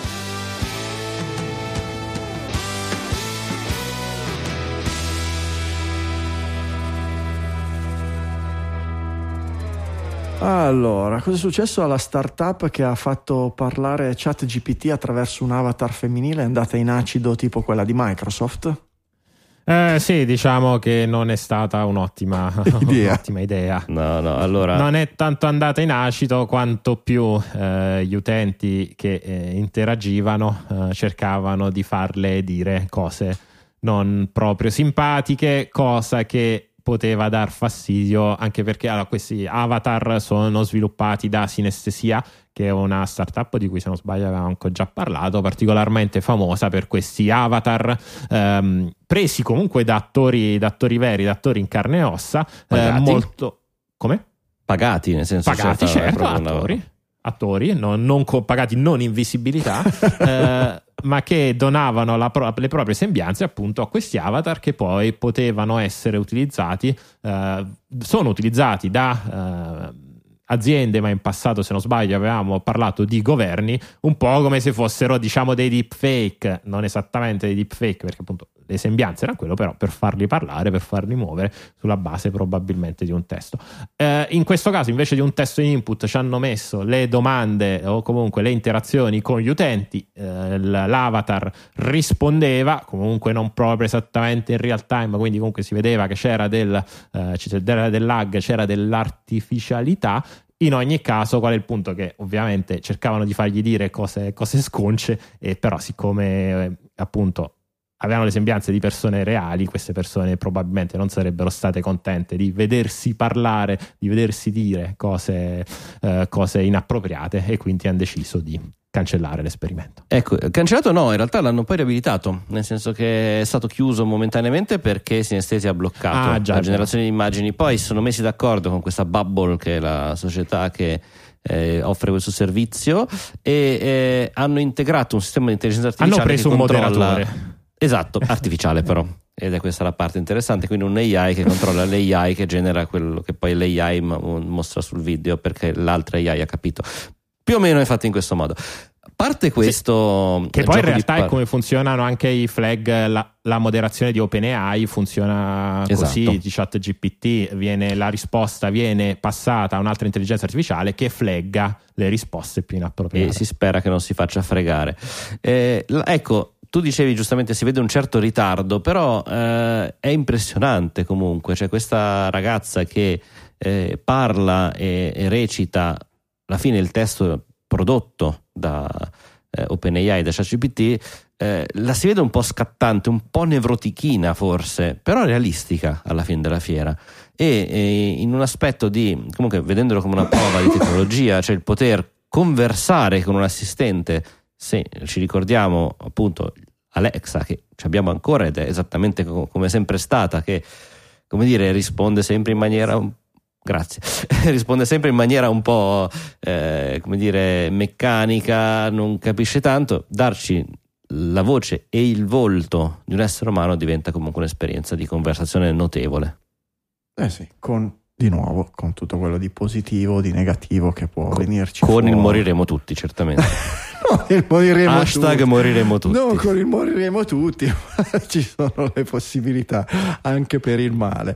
E beh, abbiamo iniziato a leggere no, di, di, di eh, persone che hanno iniziato a costruire delle relazioni, eh, se non erotiche, quantomeno sentimentali con uh, sistemi del genere, con meccanismi del genere, con, con, con, con, risultati spesso abbastanza devastanti sulla, sulla, sulla, sullo, sul loro funzionamento come esseri umani. Va bene, è uscito su Uh, Scientific American è stato pubblicato uno di quegli studi di cui avevamo anticipato qualche cosa, non so se è esattamente lo stesso, uno studio analogo, di quelli che accoppiano un, uh, un modello di questi qui a reti neurali con la eh, risonanza magnetica funzionale, eh, realizzando di fatto uno scanner del pensiero con dei risultati che sono veramente allucinanti, allucinanti in senso positivo, nel riuscire a decodificare quello che una persona eh, una persona, eh, una storia che una persona sta ascoltando o vedendo su una televisione o addirittura che sta immaginando. Um, voi avete letto l'articolo? A me credo che non ci sia un singolo paragrafo di quell'articolo che non mi abbia fatto rizzare i peli sulla nuca.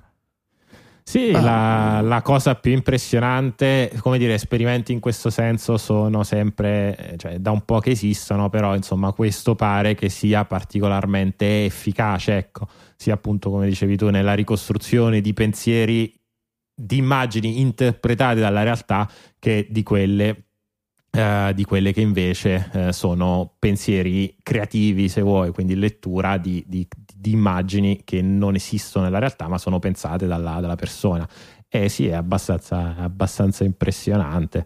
come tutte le cose, le forze positive, figata, lo utilizziamo per le persone che non sono nelle condizioni di poter comunicare con l'esterno lo metti invece, cas- metti questi caschielli in testa a un informatore, a un avversario politico o peggio, ecco, e non ne ecco, vengono fuori belle cose. Il passaggio che non mi è risultato forse chiarissimo, magari tu Franco che hai una comprensione di questi post scientifici migliore, eh, non mi pare, cioè mi pare che i risultati siano eccezionali, ma non è descritto, perlomeno nell'articolo, il, me- il, modo in cui il modello deve essere trainato. Cioè, se è un qualcosa che può funzionare a prescindere, sì, cioè ti cedo su una sedia, ti, a- ti, a- no. ti, attacco il caschetto o no. no. E questo mi sembra che sia un no. Cioè, no, no, no, no, no, no, no è un no. Per il, momento, per il momento il modello va trainato direttamente sulla persona su cui poi lo studierai perché probabilmente per il momento per non c'è una generalizzazione. Ma quello che mi stupisce, sì, non è tanto il moriremo tutti o modificherà l'umanità, ma è quanto il risultato scientifico, di quanto eh, voi probabilmente non lo so, io penso che chi non ha fatto studi in ambito biologico, eccetera, non si renda tanto conto dell'enigma che è il cervello umano. Eh, perché a scuola riduzionismo e meccanicismo va bene, ci sono i neuroni, si illuminano, si parlano tra di loro, eccetera, si forma il pensiero, si forma il linguaggio, eccetera. Ma tutto questo, il come si forma in realtà, non, non, ne sappiamo ancora quasi una benamata mazza. Eh, quello che sappiamo è eh, fondamentalmente quando si rompe un pezzo che cosa succede? Eh, oppure, no, questo succedeva ai tempi della seconda guerra mondiale, arriva un soldato con una scheggia piantata lì e ha smesso di poter immaginare il colore rosso. Eh, si è andati avanti con la neurochirurgia, ti devo operare al cervello, ti opero da sveglio e quando tocco qui e ti do una scossettina qui, che cosa succede? Sento cantare gli angeli, vedo l'azzurro o robe del genere e oggi in maniera un pochino eh, più avanzata con la risonanza magnetica funzionale, che è guardo quale parte del tuo cervello si attiva quando stai facendo una cosa, ascoltando una cosa, leggendo una cosa, suonando uno strumento, eccetera, eccetera. Ma tutto questo in maniera molto, molto, mm, come dire, indiretta. Una risoluzione più bassa. Ne, nulla praticamente, praticamente nulla. Qui siamo al punto di riuscire a indovinare, o se volete meglio leggere, le parole di una storia, cioè eh, sto attraversando un bosco e sulla sinistra viene fuori uno scoiattolo, c'è la rugiada che scende dai rami e a un certo punto inizia a vedersi il sole tra gli alberi, cioè letteralmente letto da, da, da, da questi meccanismi. E la cosa bestiale è che questi meccanismi sono ancora grezzissimi, sono grezzissimi perché il, il eh, il modello LLM legge come input un qualche cosa che è molto molto rozzo, che la, la risonanza magnetica funzionale di fatto non ti dice quali neuroni e quali sinapsi si stanno illuminando, si stanno attivando, ma ti dice, ti dice questo in maniera molto indiretta misurando l'aumento o la diminuzione del flusso sanguigno nelle varie parti del cervello. Per cui è veramente Se come. c'è quel neurone che sta lavorando, chiede più ossigeno, quindi Esatto. il sangue arriverà di Ma più. non il neurone, quella zona di cervello, cioè è come guardare le stelle attraverso un, un telescopio eh, appannato, ecco, una roba del genere. Per cui il, il- il- il- il dato che arriva alla- al modello a rete neurale è molto grezzo e nonostante questo si riescono a decodificare i, i- i- i pensieri e ancora di più i simboli. Perché noi pensiamo che questi qui sono modelli eh, di linguaggio, no? LLM, Large Language Model, e che servano per interpretare i linguaggi in qualche modo.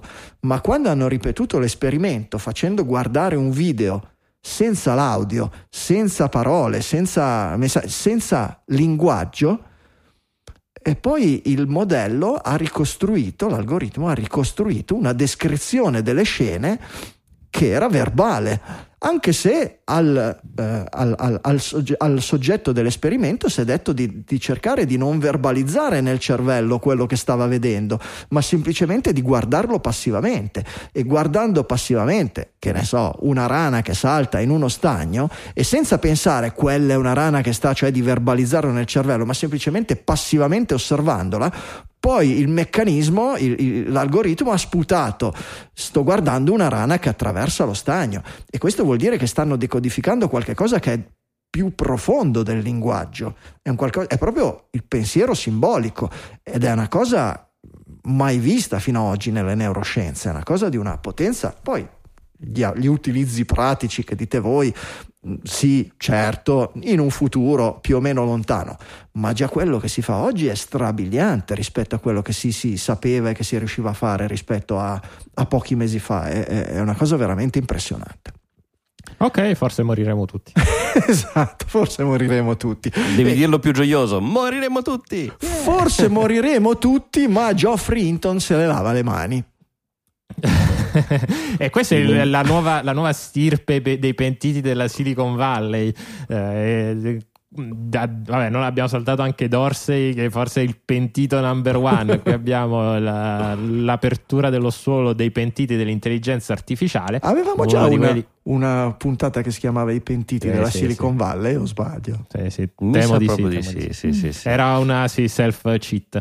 E chi è? È quello che tutti i giornali chiamano il padrino dell'intelligenza artificiale, con riferimenti a film insomma, in cui le cose anche lì non sono andate benissimo. eh, che eh, lavorava in una società di eh, intelligenza artificiale insieme ad alcuni dei suoi studenti, che poi è stata rilevata da Google. Ha continuato a lavorare all'interno di Google ai, ai progetti, immagino, immagino Bard, finché poi qualche giorno fa ha deciso di uscirne. eh, di uscirne Sono da passati Google, di dieci dare- anni dall'acquisizione, probabilmente Sì, anche sì, lì sì, sì. c'era un, Ci ha pensato bene anche lui prima di o pentirsi. un agreement di non uscita, insomma. Beh, diciamo Può che essere, può essere. Maligniamo. a sentire lui gli sviluppi di oggi sono certamente quelli che l'hanno portato a farsi dei dilemmi, delle, delle- delle domande in senso etico.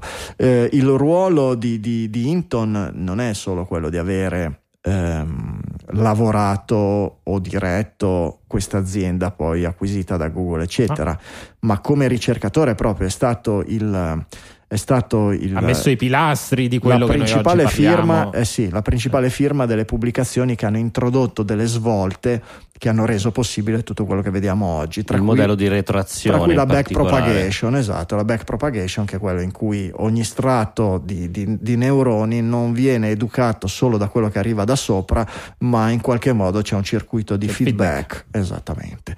E, e che è un- E Prego. Quindi perché è uscito? Perché appunto, come dicevi, un po' il cambio di Google che incalzata, anzi incalzata da OpenAI è quasi un eufemismo. Comunque eh, l'accelerazione che ha dato ai al progetto Bard, ecco, secondo, secondo lui non, permet- non avrebbe permesso ecco, più uno sviluppo etico di questa, di questa tecnologia. Dove se Google è quella con gli sviluppi etici siamo messi benissimo. Don't be evil, no? Certamente sì. Beh, ma don't be evil, Michele, don't be evil. Eh. Vabbè, è passato il Don Bivo. Credo che il cartellone col Don't be evil sia in un sottoscala di Google, sai? in mezzo all'umidità con la muffa sopra c'è questo cartello evil. Ogni- qualcuno ogni tanto finisce lì e dice: Ma quello no? Il- l'intern di turno che lo Adesso a devo fare. ucciderti. E quello, eh, quello non, non- non usa più, quello non è una roba, è un retaggio del passato. Eh, è così, è così. E va bene. Eh, Jack Dorsey, anche lui pentito. Il eh, Blue Sky, voi siete, già, siete già dentro a Blue Sky? Avete già ricevuto No. un invito? No, non Ah, c'è no, no, ho Jack, chiesto- invitaci. Allora, Ho amici, chiesto la- la- l'invito, ma sono fra i milioni che non l'hanno ottenuto Eh, ma contro pare le che- poche decine di migliaia. ma che pare che non lo. Ma In pare, ottima compagnia. ma pare che non aprano ulteriormente a inviti direttamente dall'azienda, ma che si affidino alla, alla propagazione degli inviti tra utenti, in modo da in qualche modo stimolare una crescita organica e di, e di come dire, ehm, per reputazione, no? Come dire, il- io, Passaparola. io ricevo, sì, passaparola tra umani. passaparola tra umani. Il concetto è: mi danno, ogni utente daranno un invito o due alla settimana disponibili, usateli bene con una invocazione, una chiamata alle armi in senso etico e dite datelo alle persone Come- per persone con i trattini per trattino so trattino ne che pensate che se lo meritano per cui se siete dentro a Blue Sky se conoscete tre persone che se lo meritano più dei conduttori di Digitalia non lo so casomai pensateci mandatecelo che magari riusciamo a studiare anche quel mondo da lì dentro. Chi c'è entrato dice che anche lì trova un mondo piacevole come quello del Twitter degli albori. Cioè fondamentalmente il problema quando l'umanità diventa troppa l'abbiamo capito. Esatto. E tra l'altro oggi leggevo su Mastodon che c'era chi si lamentava che adesso c'è stata la, la migrazione di queste persone da Mastodon a Blue Sky che è diventato un po' il, appunto il, il Il giocattolino, il giocattolino più recente. eh certo E dove Dorsey, tra l'altro, è particolarmente prolisso Comunque- lì e su Nos- Noster. Noster. No, Comunque ricordo un'altra app che aveva fatto questo giochetto di ogni utente poteva dare uno o due inviti, era Clubhouse. Esatto. Ce la ricordiamo tutti, ho dovuto googolare perché non mi ricordavo neanche il nome, quindi figuriamoci un po'. sì però è una, è una No, è un situazione diversa che può funzionare effettivamente. È una situazione un po' interessante che non si possono invitare i capi di Stato. sono banditi Sono banditi, quindi Peccato. infatti avevo scritto a Biden mandami un invito, mentre non ce l'ho nemmeno io. E quindi... Ma è, giu- Eh, beh, è- è giusto, no? è- è giusto, era sì. Douglas Adams che diceva che chiunque abbia le capacità per diventare un capo di un governo Esatto. bisognerebbe vietargli nella maniera più assoluta di governare, no? Ecco, che, che le- le- sono, sono due insiemi di Von assolutamente esclusivi, quelli che hanno le, le capacità di farsi eleggere e quelli che hanno le capacità di governare secondo il bene una civiltà, sono due insiemi che assolutamente non c'entrano niente uno con l'altro. E quindi, beh, perché no? Facciamo le elezioni e ogni volta che chi vince, non glielo diciamo prima, ma chi vince le elezioni viene ucciso. Avremo pochi candidati, mi sa. Ma non glielo diciamo prima, è quello il concetto. Poi... Eh, però funziona un giro 2 al terzo. Eh no, perché poi tu metti, delle, tu metti de, de, degli avatar con l'intelligenza artificiale che vanno in televisione con la ah. faccia di quelli che tu hai sterminato e che sembra che effettivamente stiano governando, che parlano in Parlamento, eccetera. Così degli altri vorranno prendere il loro posto e farsi eleggere. Facciamo un altro passaggio, un altro passaggio. Chi lo sa? Un, un, processo, un processo di raffinamento progressivo della civiltà, una cosa cosa, chissà se l'ha mai sognata qualcuno una cosa del genere. Va bene. Lasciamo perdere. Eh, gingilli del giorno, signori, gingilli del giorno. Signore e signori, i gingilli del giorno. I gingilli del giorno sono i regali dei digitaliani per i digitaliani. A fine trasmissione le voci digitali selezionano per voi hardware, letteratura, software, qualsiasi cosa che abbia attinenza digitaliana, che abbia colpito la loro curiosità, stravolto la loro esistenza o qualsiasi sfumatura nel mezzo. Vediamo un momentino, stupiscici Francesco. Allora, io intanto ho due gingilli oggi, uno serio che è veramente interessante, secondo me, e uno bonus che però chiedo il permesso a Franco Prego, se posso permesso accordato. utilizzarlo. Allora, hm, per te? Permesso accordato. Per fantastico. Partiamo da quello serio, si chiama prismbreak.org, prism-break.org. Prism era uno di quei eh, leak, il programma famoso di sorveglianza dell'NSA, uno dei tanti leak usciti grazie anche a personaggi come Snowden, eh, quei meccanismi di eh, sorveglianza globale, no? grazie al quale i telefoni, le applicazioni par- chiamano casa e di fatto permettono eh, di eh, all'NSA e chissà quanti altri di conoscere un sacco di informazioni. Su questo sito eh, per ogni piattaforma, quindi Android iOS, poi sistemi operativi Windows, Mac, Linux e BSD e vari dispositivi di rete come router e server, permette di trovare per tutta una serie di applicazioni che evidentemente è meglio non utilizzare quelli che sono i loro equivalenti invece giudicati eh, liberi da tracciamento, da sistemi di chiamata a casa. Ad esempio mi ha colpito che Auti, che probabilmente è uno dei sistemi di autenticazione a due fattori più conosciuto dopo Google Authenticator, sia uno di quelli da non utilizzare assolutamente, in quanto comunque ha un quantitativo di sistemi di tracciamento importante e ne viene suggerita un'altra. Eh, come dire, se ci tenete e dovreste a, alla vostra privacy scorrere eh, questa lista e come dire farsi un paio di domande e vedere se si può utilizzare qualcosa di diverso potrebbe essere veramente molto molto utile. È una lista che poi viene anche aggiornata di frequente e, e dà varie idee. Quindi prism-break.org il secondo gingillo invece visto che ho imparato oggi la parola betordo che non avevo ammetto mai sentito è il dizionario eh, ligure italiano eh, sul sito ligu.re dove posso, imparo che il betordo vuol dire mestolone, navone, minchione, uomo di poco senno, di poco intelletto. Così riesco a co- comprendere la vulgata di Franco chiedo perdono ogni tanto do per scontato. Ma bellissimo, Betordo si... ormai è diventato anche il mio lessico. Bellissimo, mi fa piacere avere influenzato così il tuo il tuo lessico e la, re, averlo reso più ricco. Eh, grazie per il doppio gingillo, Michele, tocca a te. Allora, estensione per i principali browser che si chiama Consent-O-Matic. È un. Um, sono credo degli script o comunque dei sistemi che all'interno di questa estensione ci tolgono da, quel, eh, da quella rottura di scatole che è appunto cliccare sui pop-up eh, dei consensi. Eh, è possibile fare fine tuning nel caso in cui vogliate comunque dare un qualche tipo, non lo so, ci tenete a, a lasciare i vostri dati per la telemetria, eh, è possibile settare il Uh, l'estensione per rilasciare ad esempio solo i permessi delle, della telemetria su un determinato, determinato sito.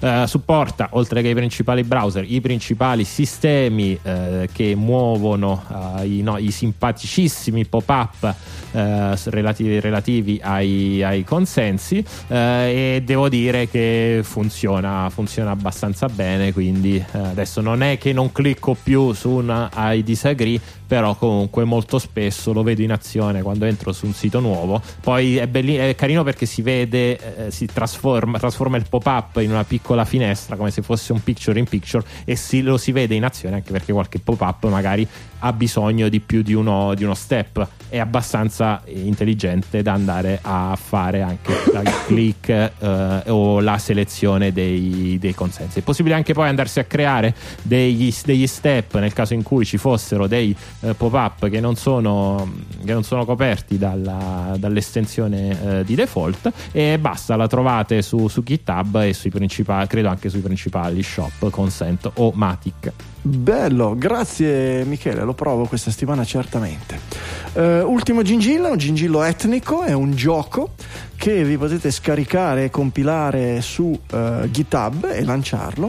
Uh, è un gioco tradizionale nepalese, gioco strategico, un gioco da tavolo a due giocatori. particolare, è un gioco asimmetrico. Un giocatore controlla quattro tigri, l'altro giocatore controlla fino a 20 capre. I, le tigri devono cacciare le capre, le capre devono cercare di bloccare le tigri, i movimenti delle tigri in varie maniere. È un gioco particolare se volete provarlo e poter stupire i vostri amici nelle conversazioni dicendo che voi conoscete un gioco da tavolo che loro sono vecchi che giocano ancora a dama e scacchi, voi giocate a Bagchal che è il gioco da tavolo nepalese tradizionale, ma sul computer. E eh beh, certamente, tanta roba, ditegli però che l'avete sentito anche questo su Digitalia. Lo trovate insieme a tutti gli altri gingilli sulla pagina dedicata a questa puntata, come sempre, digitalia.fm slash 673.